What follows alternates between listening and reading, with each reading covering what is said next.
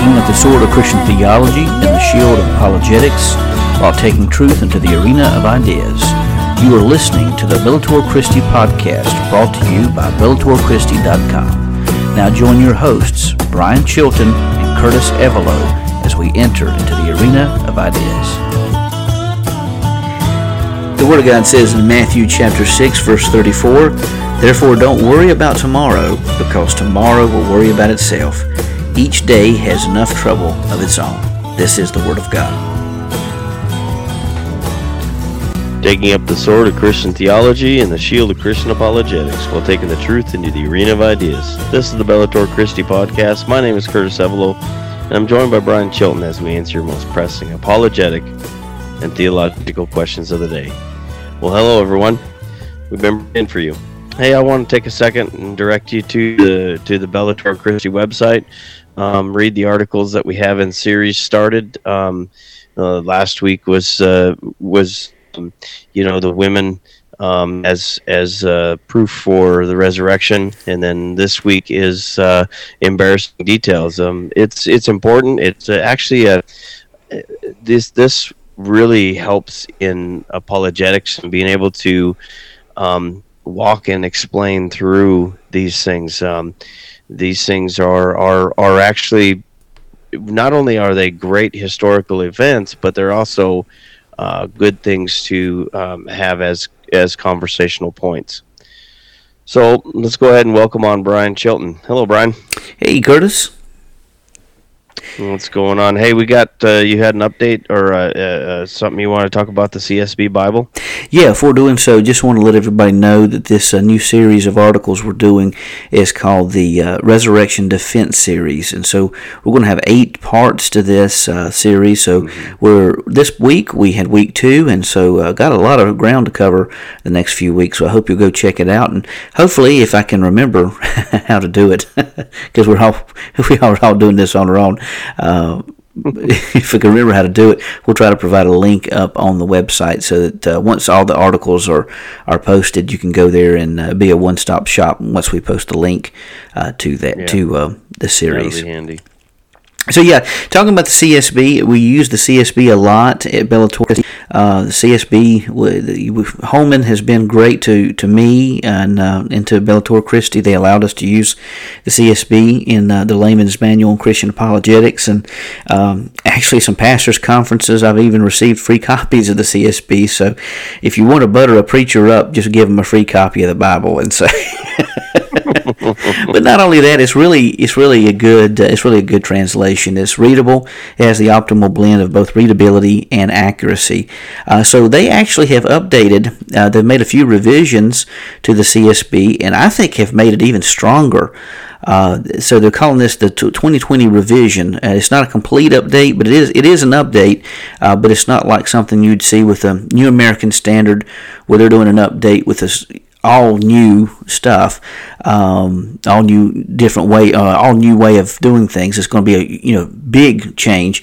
This is more of a revision, but uh, I thought you might want to be aware of this because uh, in the next few months, uh, the CSB will be going to this 2020 update, and from everything I've seen, I'm really satisfied with it. I think they've clarified a few areas where it may have been a little bit wordy.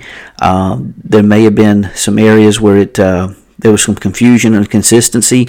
They, they've really clarified a lot of different things there, and uh, it looks like a solid. You know, it's, it's continuing. You know, the the uh, the standard they've put and actually intensified it. I think from everything I can tell. But uh, right now, the only two Bibles uh, that have the 2020 version, uh, it, the print edition, are the uh, is the Bible entitled uh, the Holy Land Illustrated CSB Bible, and then the CSB verse by verse reference Bible. Uh, but they will be gravitating all their Bibles in the future to the 2020 update. And I, know, I think uh, there's some Bible software programs that's already updated the CSB to the new to the new edition. Uh, Logos, uh, they have said uh, that's the program I use. Uh, they said they're going to be updating it late April, so it's coming. If you have Logos Bible software, uh, be looking for the update coming up late in April. And my understanding is, according to the good folks at at Faithlife that there's not going to be any charge for the update. If you already have the CSB on Logos, it's just going to automatically update from there. So that's the update I have uh, on the CSB. Hmm. So did so did they? Um, I haven't looked to see if it, there's an update for the uh, Version Bible app um, yet, but d- were they just changing uh, like some of the Greek and uh, and Hebrew like transcripts or I mean not transcripts but uh, uh, deciphering is is that what happened or what they do? No, no, it's essentially the same translation. What what they've done is they've clarified in some verses, uh, they've clarified language in, in, in some of the New Testament texts. Instead of using the term Christ, they go with the standard Messiah in some areas. Um, I mean, not you know in in a lot of areas they do.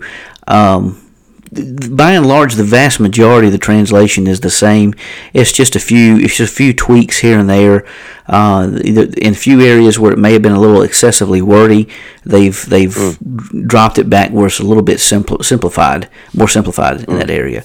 So it's nothing huge. Uh, it's just more uh, clarifying the language to mm-hmm. again provide that blend of accuracy and readability. Right. Right. Yeah, CSB. It's a beautiful Bible.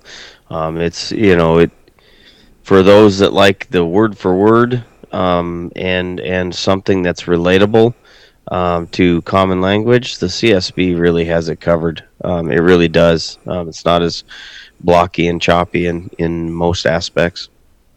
Yeah, and, and having heard people from the Bible translation team or from the CSB or working with CSB, uh, they said that they wanted a Bible that people would read. They wanted it to be able to flow. Mm uh, in the common language and still be accurate to the original languages. And mm-hmm. I think uh, I think they've done it according to a lot of tests that's been done on translations. Uh, the uh, CSB is right there in the middle between accuracy mm-hmm. and readability. So it's a uh, it's, it is op, you know by even some studies it is the optimal blend of both. Mm. Yeah, awesome and it's actually yeah, increasing so, in sales now. They posted something on one of their websites where it's, uh, I think, fifth in the nation, fourth or fifth in the nation now wow. in top Bibles, and so uh, it actually wow. uh, has uh, went above over some even big name translations right now. So, um, mm. yeah, yeah, that's awesome. So we have a bit of debunking to do, Brian. Um, dun, dun, dun. It's just, it, yeah. So we had a um, a TikTok video that came up of a uh, of a pastor. Can, can I ask one question right quick before you go into it? Yeah. Can you really take anything seriously that comes on an app called no, TikTok? No. I mean, it no. sounds like a little child Never. trying to explain a clock. Never. no, not in any sort of way but anyway, um, it, it, this is this is an issue that we have, um, you know, where people are are um, taking the scripture and applying it um, really uh, wrongly. So um, I'm going to go ahead and play the clip, and then we'll talk about it after the clip. It's only about a minute long, so we'll just kind of rock through it. I got to get it started up here. Here it comes. Did you know that there's a part of the Gospel of Mark where Jesus uses a racial slur? In Mark chapter 7, there's the account of the Syrophoenician woman, a woman who is Syrian and Greek, both of which there were strong biases against within the Jewish community. And she comes to ask Jesus to heal her daughter who's possessed by a demon.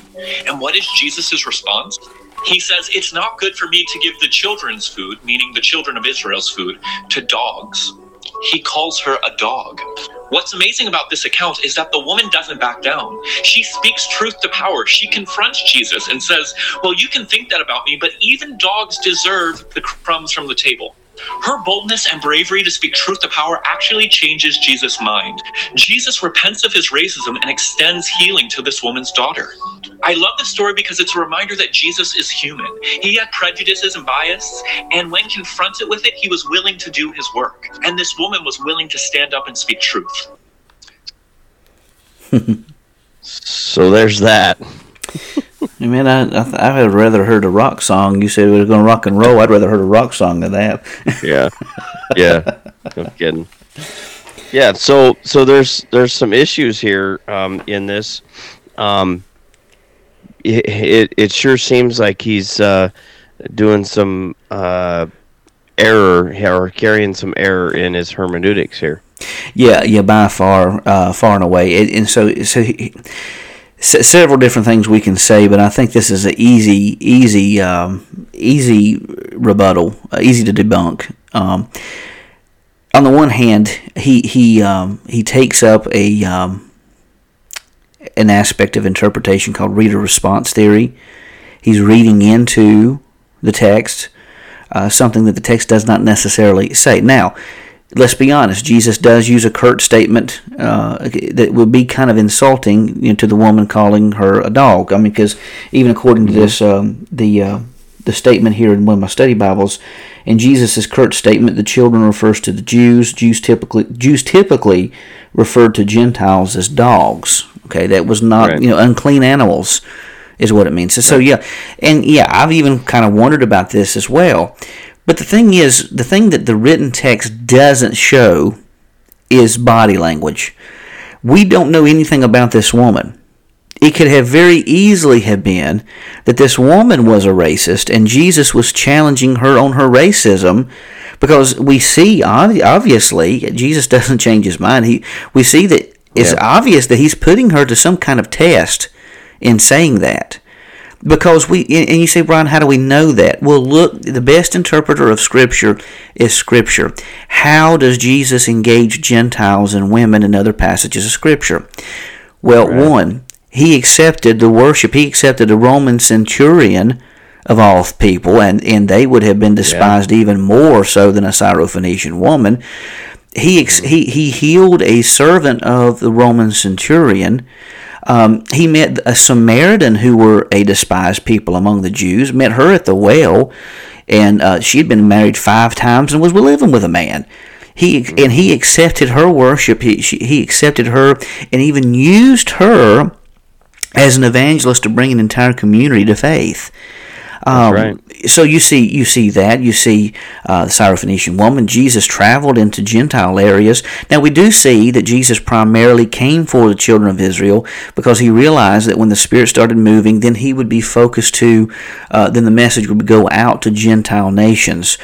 He would use Paul the apostle. He knew this. He would use others to do that very thing too. So he was focused first on Israel. If you follow the Acts um, mission statement go first to Jerusalem, then to Judea, Samaria, and then to the othermost parts of the world. Uttermost parts of the world. Start where you're planted first, and then bloom out right. from there. So right. that's part of what's going on as well. But the clearest evidence that Jesus is not a racist comes in one of his parables. I think it's a hilarious parable if you understand the background behind it. It's the mm-hmm. parable of the Good Samaritan. In this mm-hmm. parable, Jesus uses a Samaritan. Samaritans were despised in this culture. He uses the Samaritan as the protagonist or the hero and uses the Jewish leaders of the temple as the pro, the uh, the uh, as the antagonists or or the villains. They weren't willing to help a person in need, yet the Samaritan, who was a despised person, is is the hero of the story. That's like going to a Ku Klux Klan meeting and telling people that the hero of the story was was a was an African American individual, or like going to a Nazi rally and using a and saying the Jewish man was was the hero of the story. Uh, this was completely radical and revolutionary uh, we, we see that in his parables and his teachings. So it's obvious. I don't know who this guy is, but it's obvious that he is using a reader response tactic rather than an authorial intent. He's reading into the scripture um, something that's not there. Again, now, that is not to say that Jesus didn't use a curt statement, but here again, um, we can't see the wink of an eye. We can't see, we don't even know anything about this woman.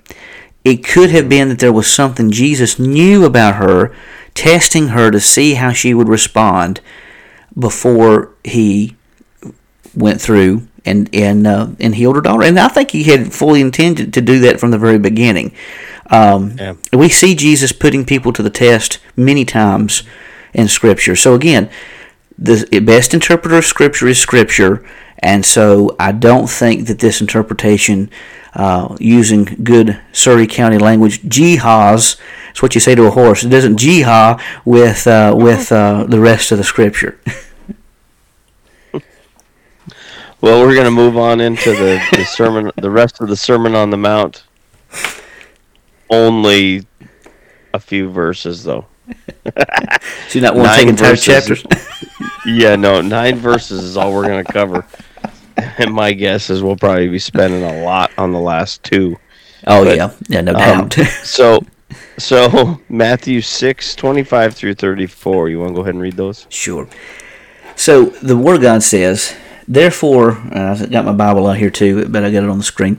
Therefore, I tell you, don't worry about your life, what you will eat or what you will drink, or about your body, what you will wear. Isn't life more than food, and the body more than clothing? Consider the birds of the sky. They don't sow or reap or gather into barns, yet your heavenly Father feeds them. Aren't you worth more than they? Can any of you add one moment to his life by worrying? And why do you worry about clothes? Observe the wildflowers of the field grow, or observe how the wildflowers of the field grow, the lilies of the field. They don't labor or, or spin thread. Yet I tell you that not even Solomon in all of his splendor was adorned like one of these. If that's how God clothes the grass of the field, which is here today and thrown into the furnace tomorrow, won't he do much more for you, O you of little faith?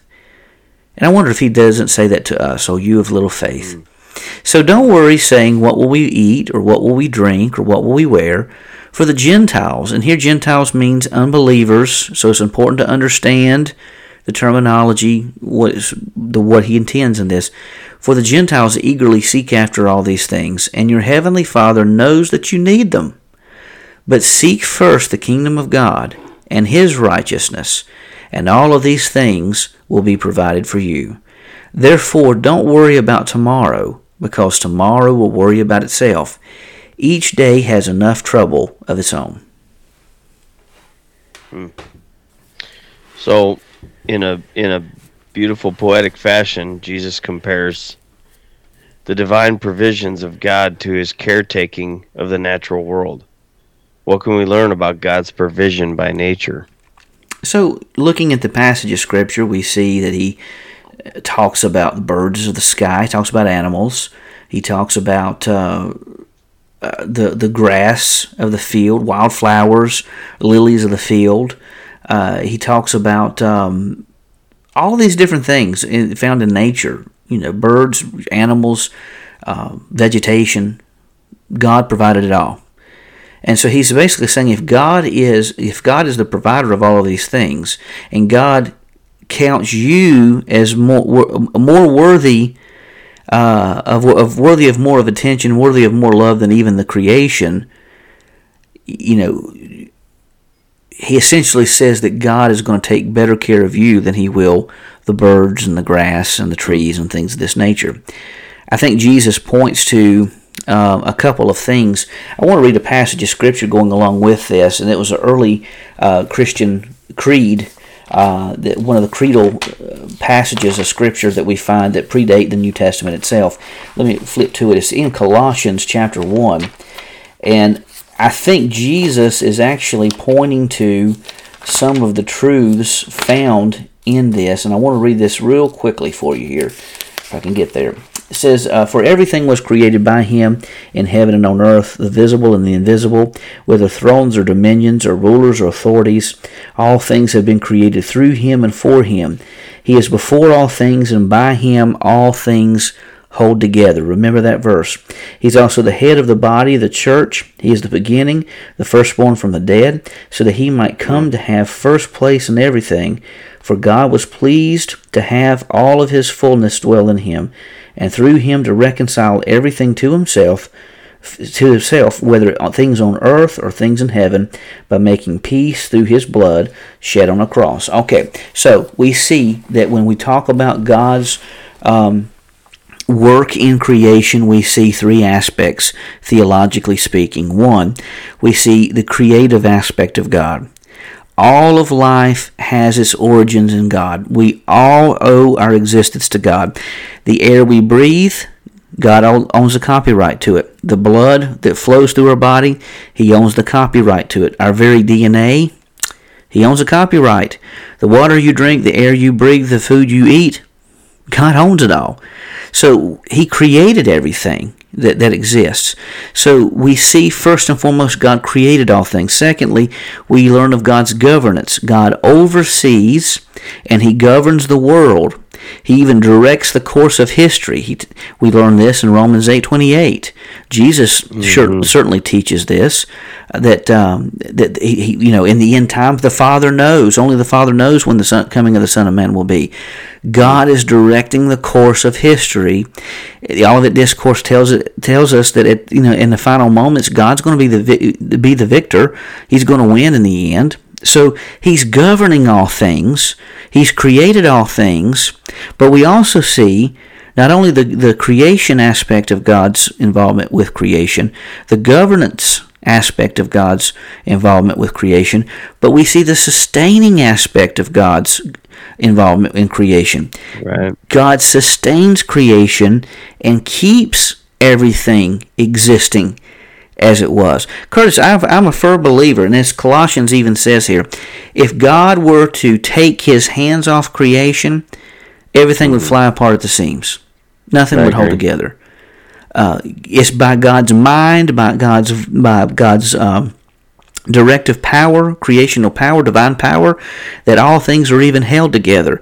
So Jesus says, if God has such power over creation, and He already knows what you need, why are you wasting your time worrying about all these issues? Yeah.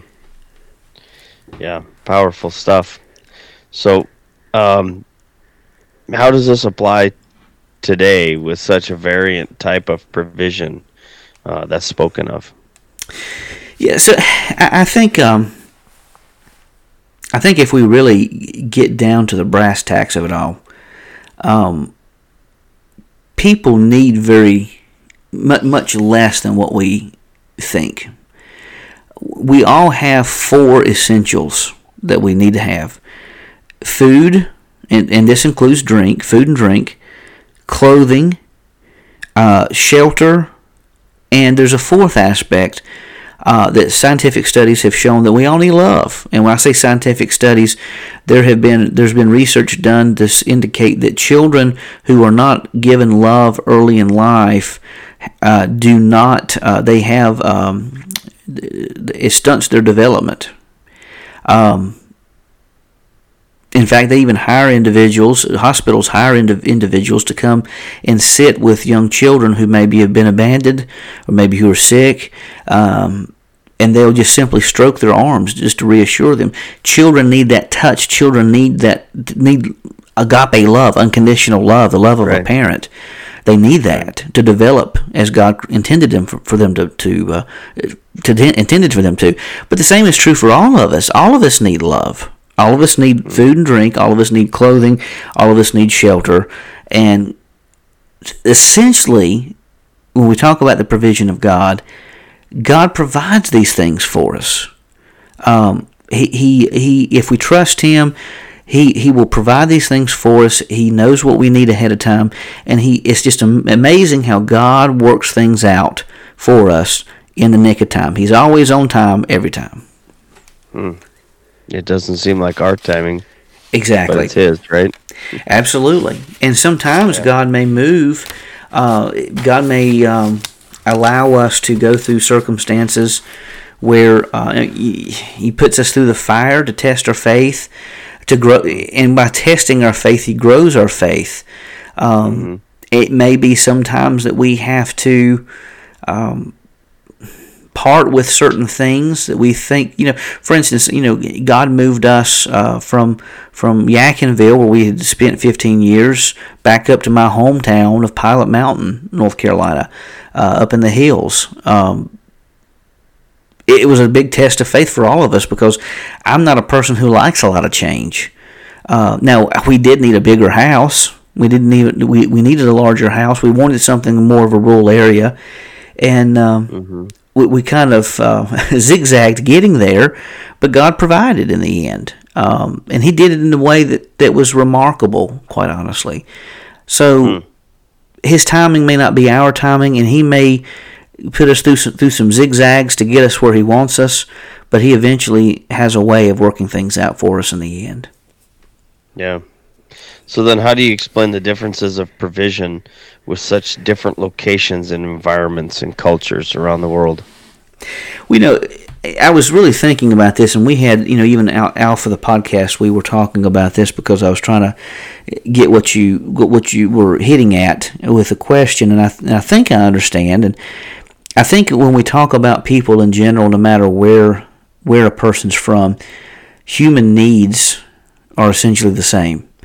Uh, we all need food and drink. It's part of the human experience. You know, biologically, we've got to have food and, and, and drink to to survive. You know, was eighty percent of our body is water, maybe more than that. Mm-hmm. Um, so we've got to have food to to give us energy to do certain things, and um, mm-hmm. we've got to have clothing. Some areas in the world may need less clothing than others because of the because of the environment. Um, if it's cold and wet, damp, you, you definitely need clothing to uh, keep you warm. Shelter, you know, all of us, you know, everyone needs shelter of some sort to protect us from the elements. And then, of course, love, that's a given. I think everyone, everywhere needs that. Um, the love of the family and the love of God. Mm-hmm. Yeah, just kind of thinking about that, you know, and this is not just, this is not for believers either just just for believers. This is for everyone. It's, oh, absolutely. It, it, says in the past scriptures we covered last week is, you know, he, God sends rain on the just and the unjust. Um, and so provision. Um, what another thing that I looked at was in the provisions, the the birds. God provides for the birds, right? But the birds still got to go out and search and mm-hmm. seek. Um, you know, he provides for the for the for example, the lions and the tigers. They still have to go out and search. They still have to go out and find. And so God's not saying just, you know, but you know, just to hold back, you know, he's saying we still need to do this. We still need to work and I will provide. I will provide for everyone all of human nature. So, yeah, and theologians call this common grace, uh, or or general grace given given to everyone. Um, and you can see this. I mean, if it were not for God, none of us would be able to eat. None of us would be able to drink because I mean, Curtis, this is an amazing planet which we live. It really is. I was yeah. listening to a radio show the other day, and they said that already uh, with uh, you've probably heard of NASA's Perseverance rover uh, on the planet Mars. They yep. st- they said that. Um, I'm trying to think of the exact name of what the material. They said that the planet surface of Mars they have discovered is made of some type of carbon sulf- sulfur, so so some type of carbon sulfur, something combination of that, it would be deadly to human life. So if we put human beings, if I understand this correctly, and the element may be it may be something else. I'm just just off the top of my head, and if there's one thing for sure certain, my memory's not what it used to be. But I do remember this much. I do remember this much. They said that the, that the soil was deadly lethal to human beings, at least as from what they're what they're finding now. So any type of suit that a person wear is, wears there is going to have to be extra protective uh, to be able to even survive the soil of Mars.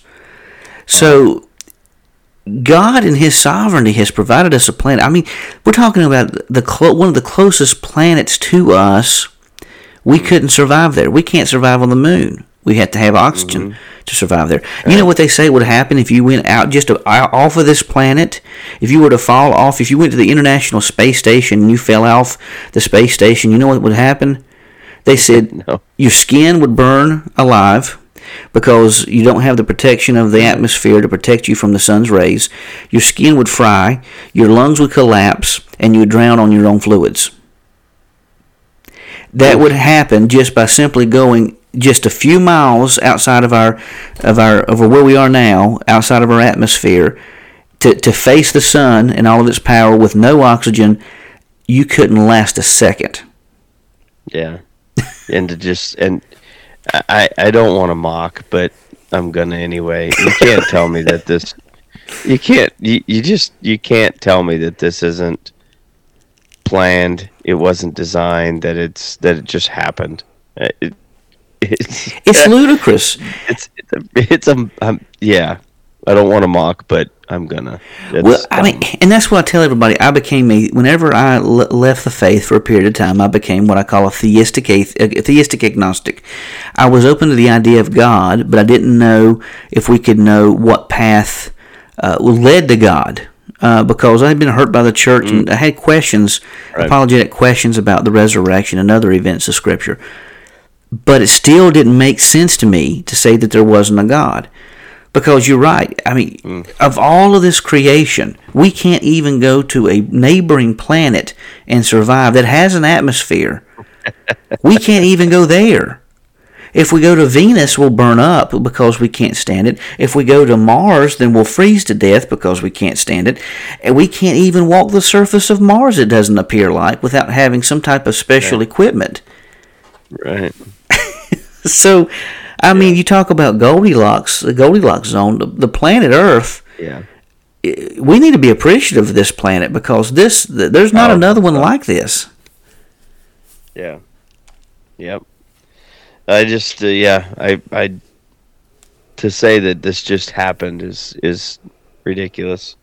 Absolutely, I agree. And the and and just the we've talked and covered this before, just the the consistencies of of you put a seed in the ground that belongs to a a pine tree and look lo and behold up comes a pine tree.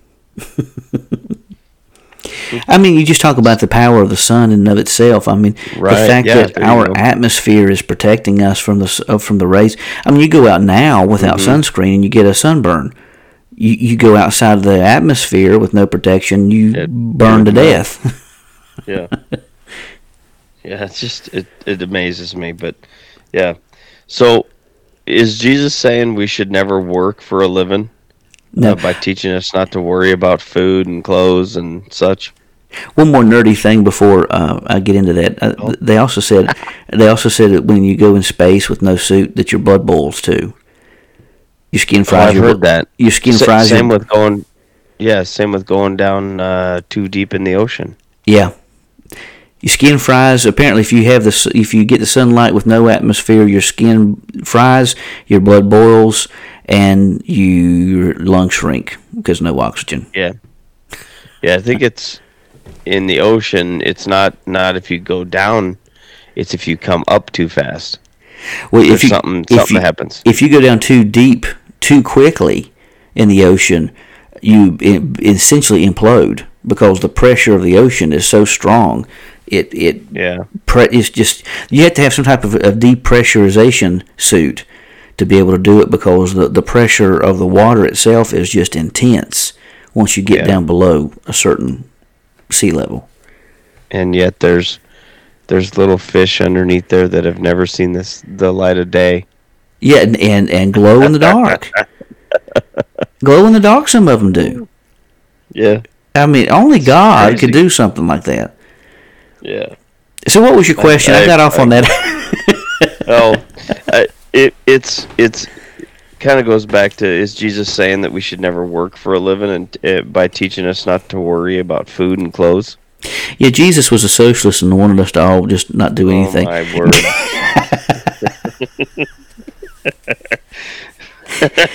and you can write your uh, responses to Curtis Evelo at Ronan. Bring it.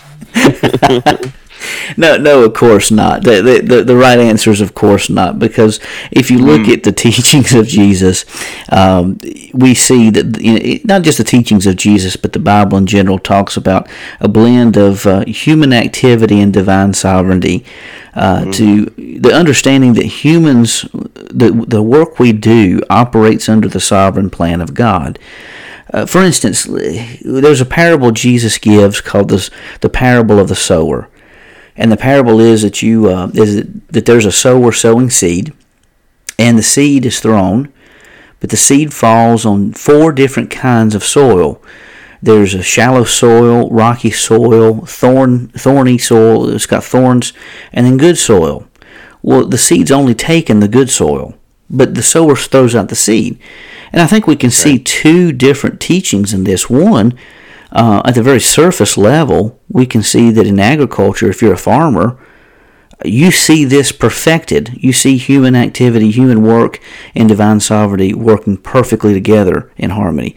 A person sows the seed, and they and they trust God to be able to, to bring up, excuse me, bring up the seed that was planted. So it's working together in harmony. Right. Um, and also with evangelism, uh, which is the main teaching of the parable. You know, we, we bring forth the gospel. The seed is the gospel. We bring forth the gospel. We we tell people the good news of Christ, and then we wait to see what results take effect. It, yeah. You know what comes out of it. And so, honestly, if we understand this parable, it should take all the pressure off of evangelism. You basically give the message to people, show the love of Christ, and let the Spirit do His work in the person's life. But going back to your question, I think we see that that that um, we're called to evangelize. We're called to do certain things with the understanding that the Holy Spirit is going to bring forth results from our efforts. Well, the same is true for anything in life. You know, we're we're called to. I mean, the Bible tells us that a man who doesn't take care of the needs of his own household is worse than an unbeliever. And the Bible tells us Yeah, we need to be right. believers. So to not care for your family, not provide for your family, is is worse than being an unbeliever. Paul says that the same the same is true with, with teachings of Jesus. Jesus is teaching us do our part. You know, do what we need to do to provide for our families, but trust God with the results. Understand that God will open the doors. I mean, sometimes we've we've been looking. You know, you may have looked for a job and uh, nothing ever comes about. But then, then all of a sudden the doors open, and there's that perfect job that just that just uh, is just right for you. And and you know sometimes God may have to move us by making us uncomfortable in the position we have to provide something better for us. But it takes a keen ear, listening to the Holy Spirit, and an observing eye to see how God's moving. go. And um, and trusting a trusting heart to to believe that God's going to do something in and through us for our good in the end. Now, sometimes we may have to face difficulties. Uh, you know, the the end for Simon Peter was death on the cross, being hung upside down. Yep. But we understand that because of the eternal perspective that we have, that the rewards he has, he, he holds in heaven, are going to be great. And the rewards mean something in heaven. Um, so even when we go through difficulties, we know that God's going to bring something good in the end. Yeah. That's that's interesting because kind of like what I said a little earlier, you know, the the birds still go out and do do their part, you know, and God provides. Um, but the, you you're turning turning it into, uh, you know, talking on the on the aspects of of the rewards in the end. Um, that's that does bring back a, that does bring into a little bit of power um, there in what we do Mm-hmm. with our lives. What's the importance? I mean, what we do for Christ matters. I mean, sometimes we'll be we'll have a um, we'll be rewarded for our efforts. Sometimes on this side of eternity. Mm-hmm. Sometimes it won't come about until the other side of eternity. But but that's that requires faith. You know, Paul tells us that hope is not. If if hope is something that can be seen and observed, then it's not hope. H- Hope Right. is something that we don't have right now, but we know that we have the hope that God is going to provide it in the end. God may provide it in the future. God may provide it later on. I mean, I was going through a crisis of, uh, not really a crisis of faith, but a crisis of life. Uh, what, would, what would have been, a year ago or so? And there, there were, and I won't get into all the details, but there were a lot of things going on um, that really had me concerned about our financial well-being. We were concerned about um, where we were going to live, what what was going to happen to us. And while I was concerned, the Spirit of God just spoke to my heart and and told me, just trust me, I've got this. And I had no reason, I had no reason to believe that it was going to work out, but it right. did. I mean, God worked in miraculous ways. I mean, even trying to finish out this PhD, the classwork portion of this, God worked out things perfectly. And Curtis, I got to praise the Lord. Praise the Lord. Uh, this past Friday, we had our taxes done. We had a few things to happen that concerned us that maybe we were going to have to pay in a lot of money. Uh, we had, you know, we had um, some put back in case it was going to be the case, but there was some anxiety. There were some tensions, not knowing what to expect. Well, this is just God. Not only did we not have to pay any money, we for the first first time in several years got a refund back you know, and I looked at my wife and her eyes, I mean, her mouth dropped, and our, our accountant said, well, "Where do you want us to put it?" And uh, and my wife looked at me and she looked at the accountant. She said, "What did you in just the, say?" In the in the coffee can in the backyard. yeah. hey, don't give away my secret hiding spot now. it's, the, it's under the deer statue. Don't look under my deer statue. that's true though. That is true. That's that's uh it is amazing when when it's God's timing how how things just work out for uh the believer. Absolutely. It's amazing. Yeah.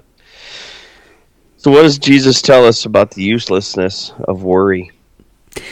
It, it does no good you know, just to just to simplify this, it does no good. Jesus tells us that by worrying we can't uh, we we can't uh, gain clothing by worrying. We we can't uh, we can't grow an inch by worrying. We can't extend our life by one day by worrying. Worrying doesn't do any good. I mean, it's not as if by worrying that anything can be accomplished by it. So Jesus is saying, why do it? If, if, if you have faith and trust in your Father that the Father is going to come through for you, then why do it? Now, that's not to that's not to say that there aren't times in life where we don't go through anxieties, because even Jesus Himself, who is the perfect Son of God, when He was in the Garden of Gethsemane, Gethsemane sweated great drops of blood. Right. So, and he because he knew and this is true for all of us when we when we approach the end of life, even if we have perfect faith, there's still a bit of anxiety because we don't know what it's going to be like to cross that threshold. It's almost like roller coasters. I'm not a roller coaster person. I'm not a roller coaster person at all. In fact, when I was dating my wife, she she talked me into getting on this uh, this uh, roller coaster called the Vortex and trying to be the macho man. I, I was went on there, and I got up on the top of it and looked down. You know how it happens. You hear click, click, click, and then after that last click, you say, "Dear Jesus, what did I get myself into?" and those were my exact words when I was on top of that thing. So the same thing is like.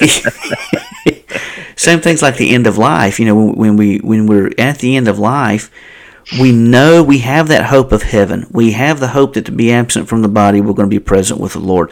We have that sweet assurance. But still, mm-hmm. the process going from here into eternity is something we haven't experienced. So there's a newness about it. There's a little anxiety about it. And so I sure. think it's natural. So that's not to say that we can completely avoid anxieties and, and worries. But what Jesus is telling us is that we don't have to be crippled by it. Uh, mm. We don't have to be crippled by the worry and anxiety. We can give it over to God and trust Him that He's going to help us come through in the end. Mm. He's going to piece things together for us as only God can. Right. And the one thing I like about it that you pointed out, and I'll just kind of maybe even elaborate a little bit more about it. Jesus doesn't uh, discount or deny that worry happens. Right. You know, you know he he says just work through it. Don't don't do it. Uh, yeah, and because it doesn't do any good. And let me just say one more thing. Um, I, asked. I, I, was in a. Uh, I had an opportunity to ask a doctor and two nurses you know, I, am not I'm not a doctor. I'm not a nurse. I don't even play one on TV. But uh, no, but you slept at a Holiday Inn. Well, I did do that.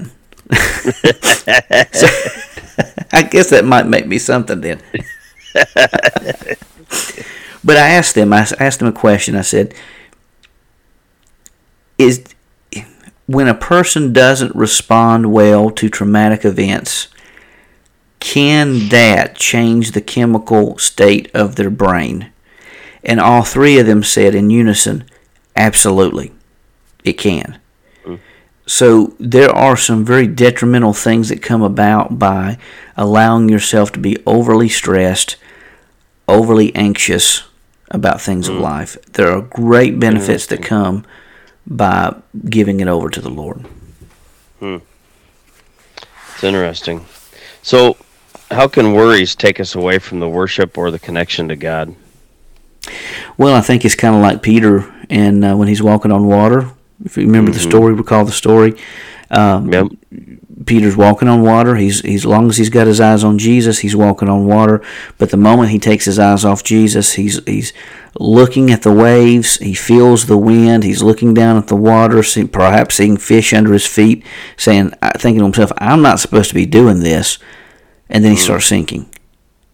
So I think in the same way, when we look at our our situations and we look at uh, the storms of life, we quickly take our eyes off God and put it on and put our eyes on our problems instead. Mm. And I think that causes all kind of problems. Yeah. I think that I think yeah. we we see this going on in modern Christianity. Uh, I was just going to say, yeah.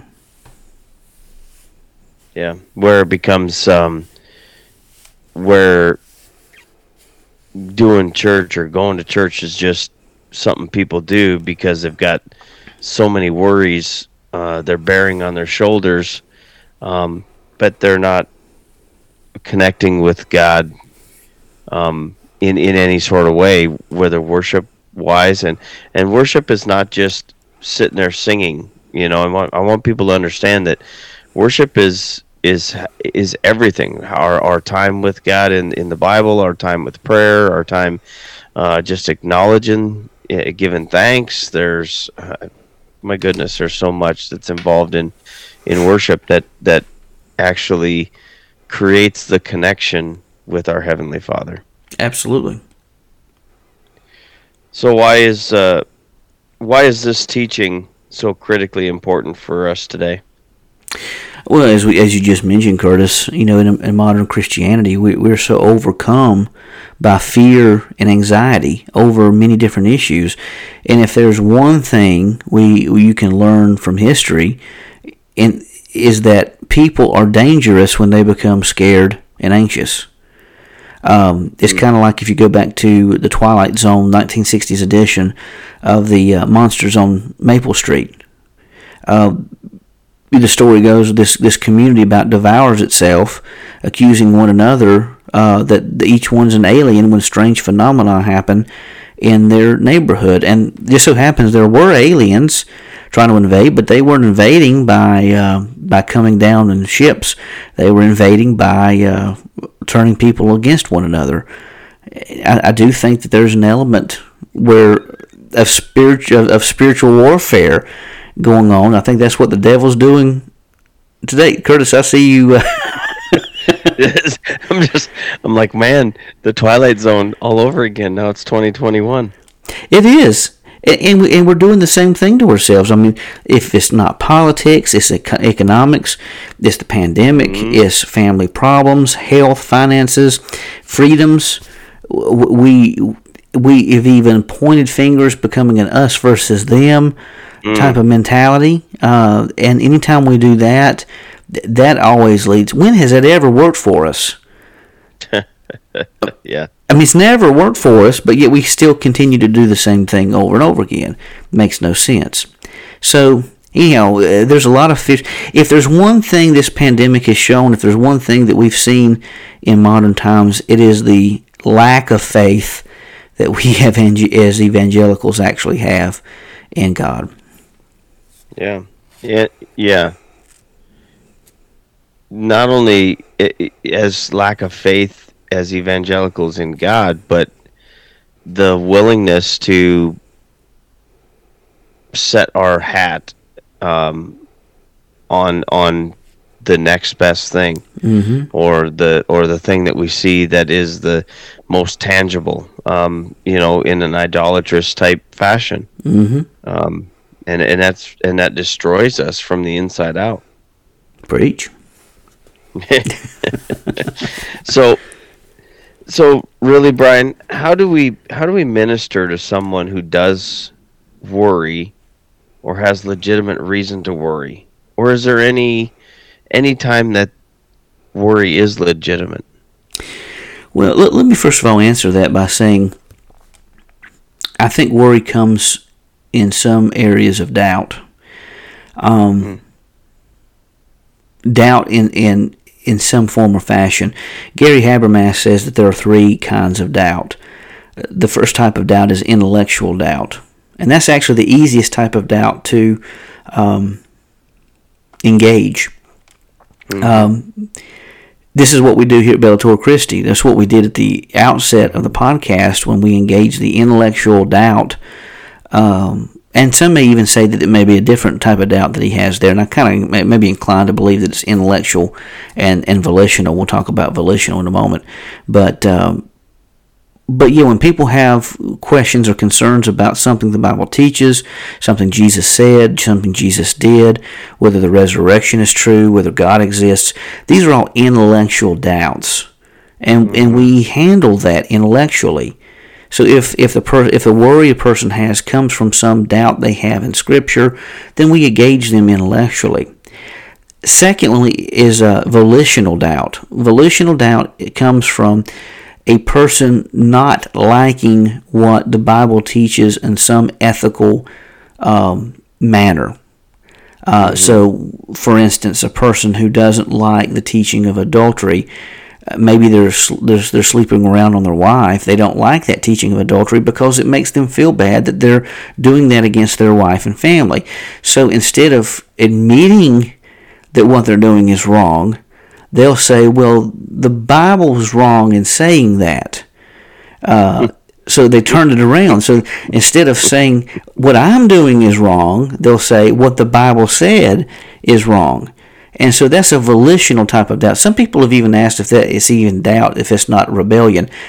I, th- I think it is listed as doubt, but I do think it is a form of rebellion. Um, but you know, you know, doubt is you know, uh, you may say any type of doubt's rebellion in some degree, but um, anyhow, that's and and and um, doubt can also uh, there again can also become an idol. Yeah, uh, you know, to where we focus more on. We we don't think here here it is. We don't think that Christ can overcome the doubts that we have. So then the doubt becomes the greater God. Yeah. And and some people have even some even some people even think themselves more intellectual if they have doubts. I've even heard some professors even combat this that uh, that there's almost this thinking in some circles that that if you doubt that you're intellectual superior to those who don't. Well, that's yeah, that's stupid. That's Gnosticism. Yeah, yeah, it's that's a good point. It becomes yeah. a form of Gnosticism. And that's what and that's what Paul was uh, Paul was uh, you know basically preaching against um, in his time. Absolutely. Yeah. Yes, and more so even John. John was really, uh, you know, hammering hard in his in his letters against early forms of Gnosticism. I think it was called Docetism in the first century, mm. but it was leading into the Gnosticism, full blown Gnosticism of the of the second century. But but nonetheless, intellectual doubt, volitional doubt. But then there's the more difficult type of doubt Gary Habermas said, and in fact, I, I, put this in the layman's manual on Christian apologetics with his permission. I even actually emailed him to make sure it sounded right before I posted it in in the um, in the book. He said in class that, in his estimation, 75 to 80 percent of all doubt that he's encountered on college campuses comes from emotional doubt rather than intellectual doubt. Really? He would say something around 25%, give or, give or take, of doubt's intellectual, but at least 75% or more. Uh, and of course, that would that would alter the percentages there. But but generally speaking, the, the 75 to 80 percent of all doubt is emotional. Something traumatic happened to an individual. Maybe God didn't come through. God maybe God didn't heal a person that the person thought um, God would. Uh, just like we see in John 11 with Mary and Martha, Jesus didn't heal Lazarus initially, and so they, they had questions for them. Um, mm-hmm. Maybe God, uh, maybe you went through, maybe the person went through some traumatic event, and they think God is responsible for them going through whatever situation they did.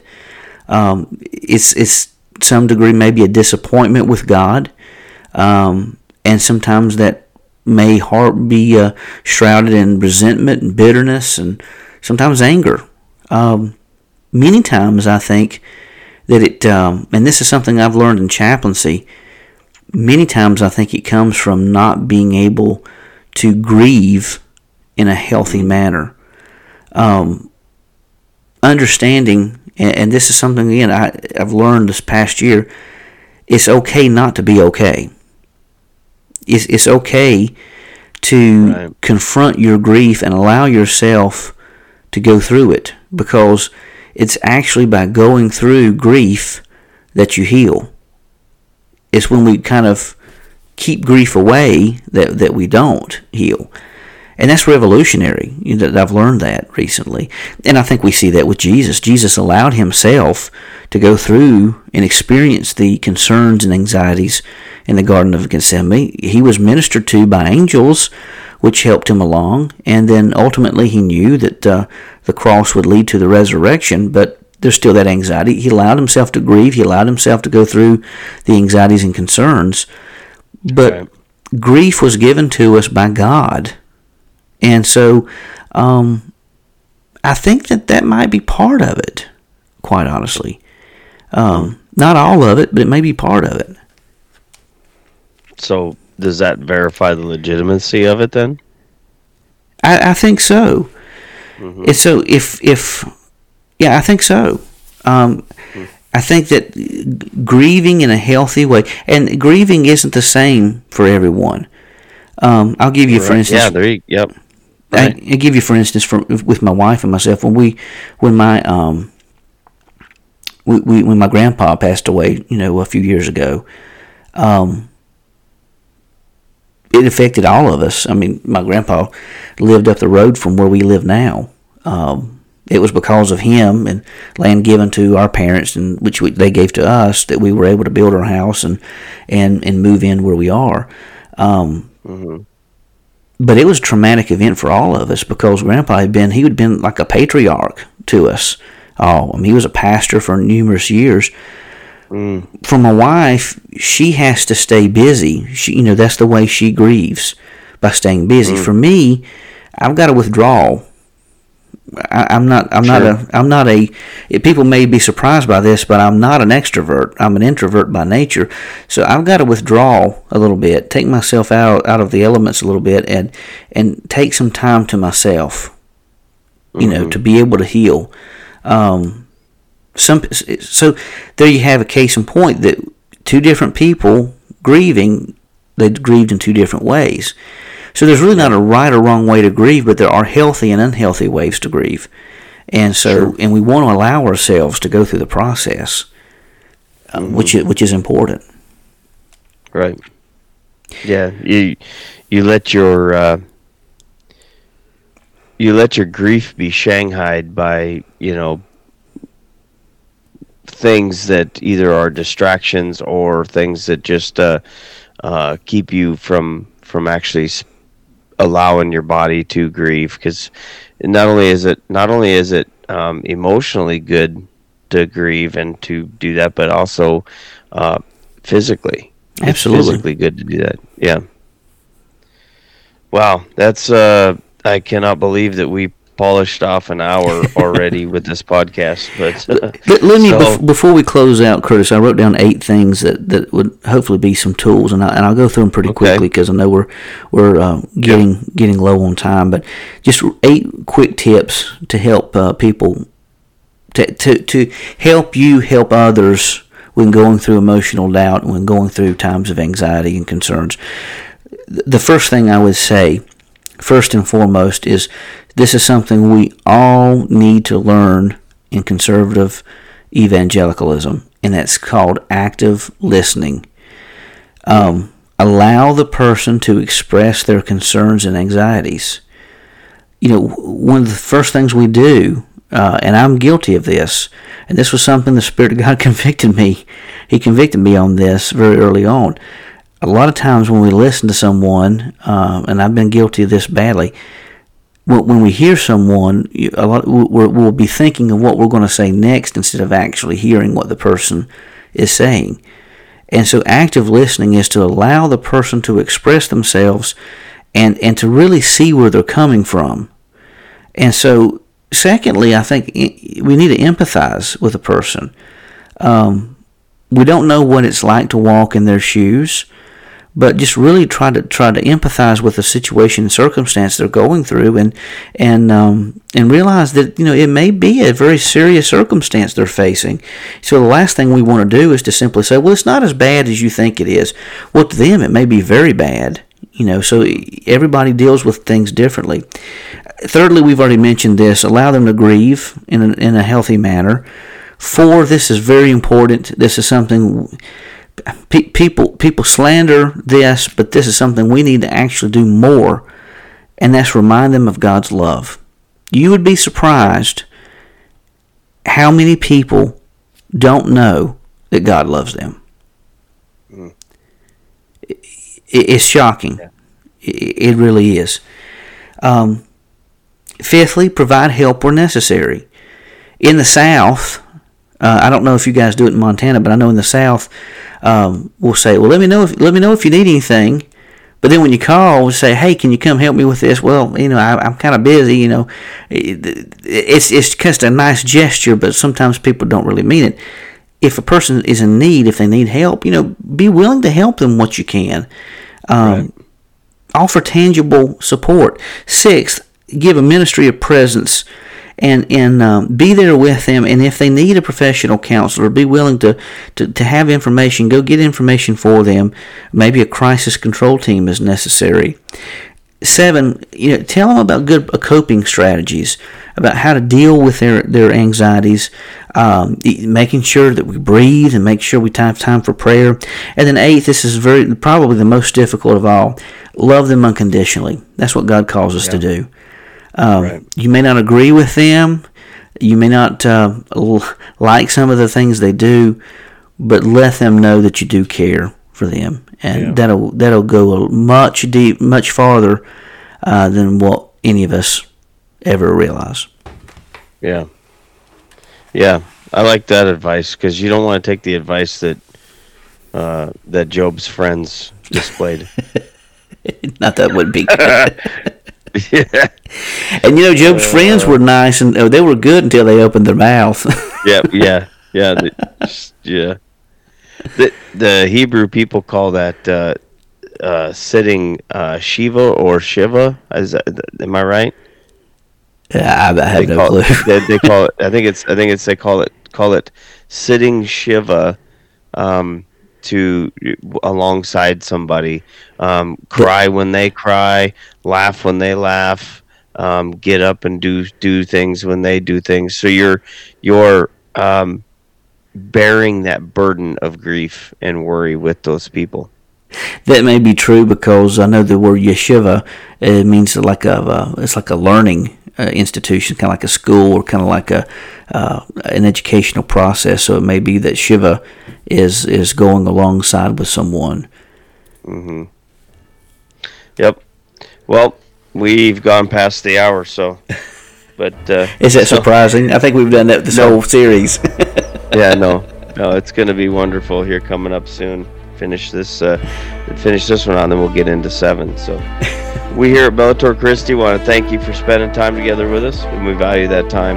Our prayers that this podcast helps stretch your mind and is a place to strengthen your faith as we strive to create an atmosphere of discussion, and it is a reliable source of information. Join us next time on Bellator Christi Podcast, and until next time, Brian and I say, Soldier, Soldier on, on, friends.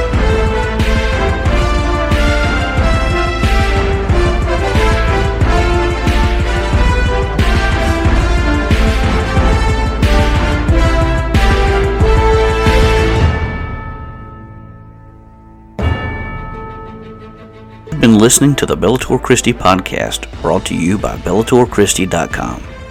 The opinions of our guests represent their own and may not reflect those of Bellator Christi Ministries or its affiliates.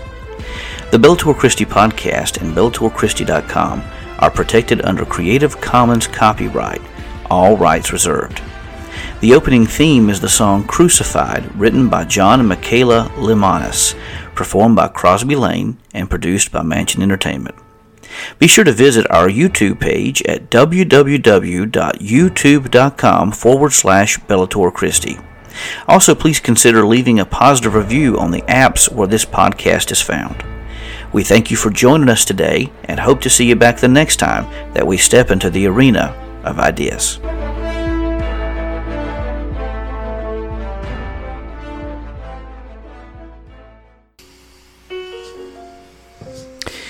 Have you ever wondered about the Christian faith but have become bogged down by difficult terminology? Are you a Christian and faced doubts and you didn't know where to turn? Maybe your faith has been challenged and you don't know how to respond. Or perhaps you desire to learn more about how to winsomely defend your faith, but you do not have the time nor the finances to enroll in seminary. If any of these situations describes you, then consider purchasing a copy of the Layman's Manual on Christian Apologetics. This book confronts the challenges facing the Christian faith, but does so in a way that is accessible to everyone. The Layman's Manual on Christian Apologetics is available in softcover, hardcover, on the Kindle, and Nook. Consider purchasing a copy of the Layman's Manual on Christian Apologetics from your favorite bookstore today.